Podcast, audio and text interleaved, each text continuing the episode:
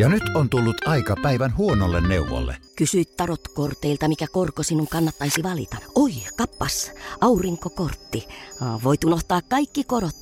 Keskity vain sisäiseen matkaasi. Huonojen neuvojen maailmassa Smarta on puolellasi. Vertaa ja löydä paras korko itsellesi osoitteessa smarta piste fi. Tämä on Radio Novan liikennegrilli. Sinä kysyt ja kysymys grillissä tirisee liikennegurumme Jussi Pohjonen. Lähetä oma liikenteeseen liittyvä probleemasi Radio Nova liikenteessä ohjelmaan osoitteessa radionova piste fi tai WhatsAppilla plus kolme viisi kahdeksan sata kahdeksan nolla kuusi tuhatta. Terve liikennemiehet. Kuten moni muu, minäkin katselin Helsingin keskustaan matkanutta Convoy kaksikymmentäkaksi mielenilmaisua epäuskon vallassa.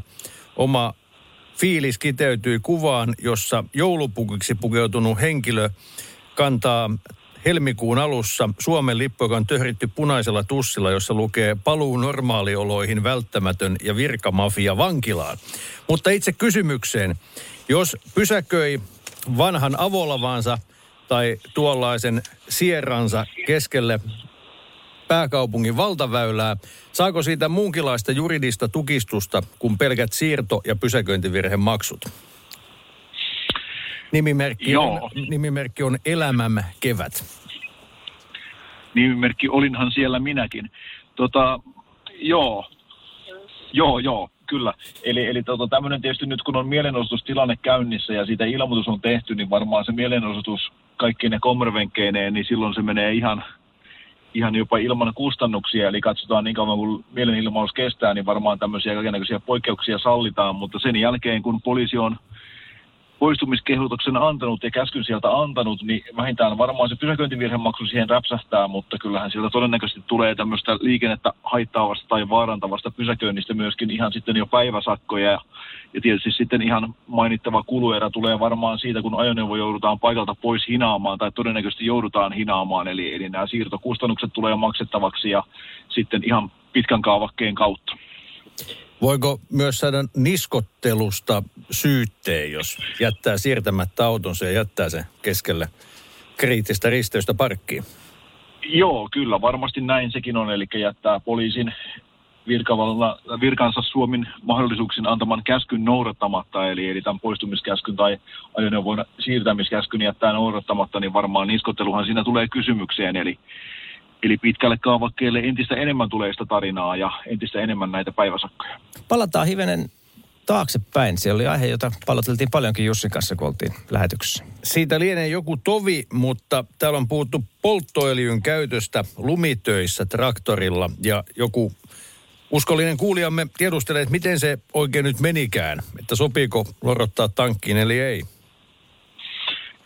Joo, kysymys on niin johdatteleva, että mennään varmaan viikon takaiseen sunnuntaihin, kun olin siellä kiintiö just siinä studiossa, ja silloinhan tätä kysyttiin, että koska traktorissa voi käyttää verotonta polttoainetta ja koska verollista pitää käyttää, ja erehdyin siinä mainitsemaan, huom, painosanalla erehdyin, mistä olen nyt syvästi pahoillani, että mainitsit lumityöt esimerkkinä, että silloin pitäisi päivämaksu olla maksettuna, mutta kun itsekin tarkemmin perehdyin tarkentaviin soveltamisohjeisiin, niin siellä lumityöt sallitaan edelleen tehdä verottomalla polttoaineella. Eli, eli tota, muutenhan se menee näin, että traktorissa tehdään näitä maa- ja metsätalouden hommia, niin voi käyttää verotonta polttoainetta, mutta myöskin tämmöinen niin kuin lumitöiden tekeminen oli siellä verottomien juttujen joukossa, mutta jos taas kuljetustehtävää lähdetään tekemään, eli kuljettamaan vaikkapa traktorin peräkärryllä jotakin, niin silloin pitää polttoaine olla verollista tai, tai soveltuvat maksut maksettuna, eli tarkennetaan tätä näin.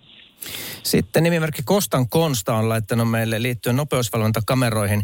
Espanjassa näkee paljon sellaisia ylikulkusiltoihin kiinnitettyjä kameroita, jotka kuvaavat autoja takapäin. Voisiko tämä olla Suomessakin mahdollista? Se nimittäin pimeällä häikäisee ja säikäyttää paljon vähemmän se välähdys. Saatko kiinni, minkälaista kameroista Kostan Konsta puhuu?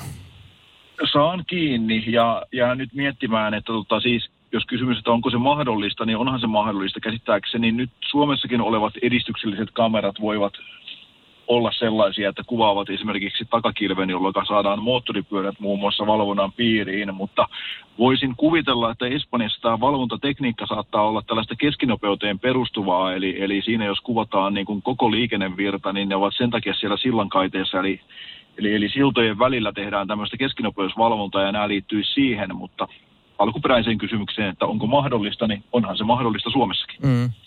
Vähemmän se ainakin häikäisee silloin, kun se tulee takapäin se välähdys pimeällä aikaa.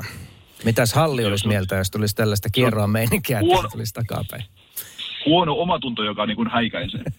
Niin, kyllä jotenkin itse on aina ollut sitä mieltä, että tässähän toivottavasti viranomaisella on tarkoitus saada ensisijaisesti ajokäyttäytymistä paremmaksi, eikä niinkään kortit hyllylle ja, ja rahat kassaan, jolloin kannattaisi hyvissä ajoin ennalta varoittaa kyltilaina tulevasta kamerasta ja pitää myöskin huoli siitä, että jos se välähtää, niin se näkyy, niin sittenpähän ihminen mm. tietää keventää, ettei niitä sakkojen kirjoilla yhtäkkiä viemään korttia lompakosta, mutta konstit on monet.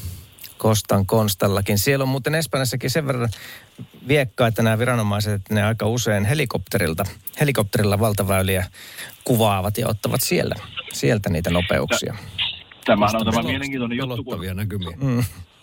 sanotaan, että Suomi on sarvikuonojen maa, että kun täällä ei mitään saa tehdä, mutta että osaa ne viranomaiset muuallakin ja esimerkiksi Norjassa taitaa olla sillä tavalla, että ulkomaalainen, kun siellä töppäilee, niin matka ei jatku tasan metriäkään ennen kuin sakot on maksettu. Eli, eli kyllä liikenteen valvontaa muuallakin suoritetaan kuin pelkästään täällä Härmässä. Radio Novan liikennegrilli. Lähetä kysymyksesi osoitteessa radionova piste fi tai WhatsAppilla plus kolme viisi kahdeksan sata kahdeksan nolla kuusi tuhatta. Ja nyt on tullut aika päivän huonolle neuvolle. Kysy tarotkorteilta, mikä korko sinun kannattaisi valita. Oi, kappas, aurinkokortti.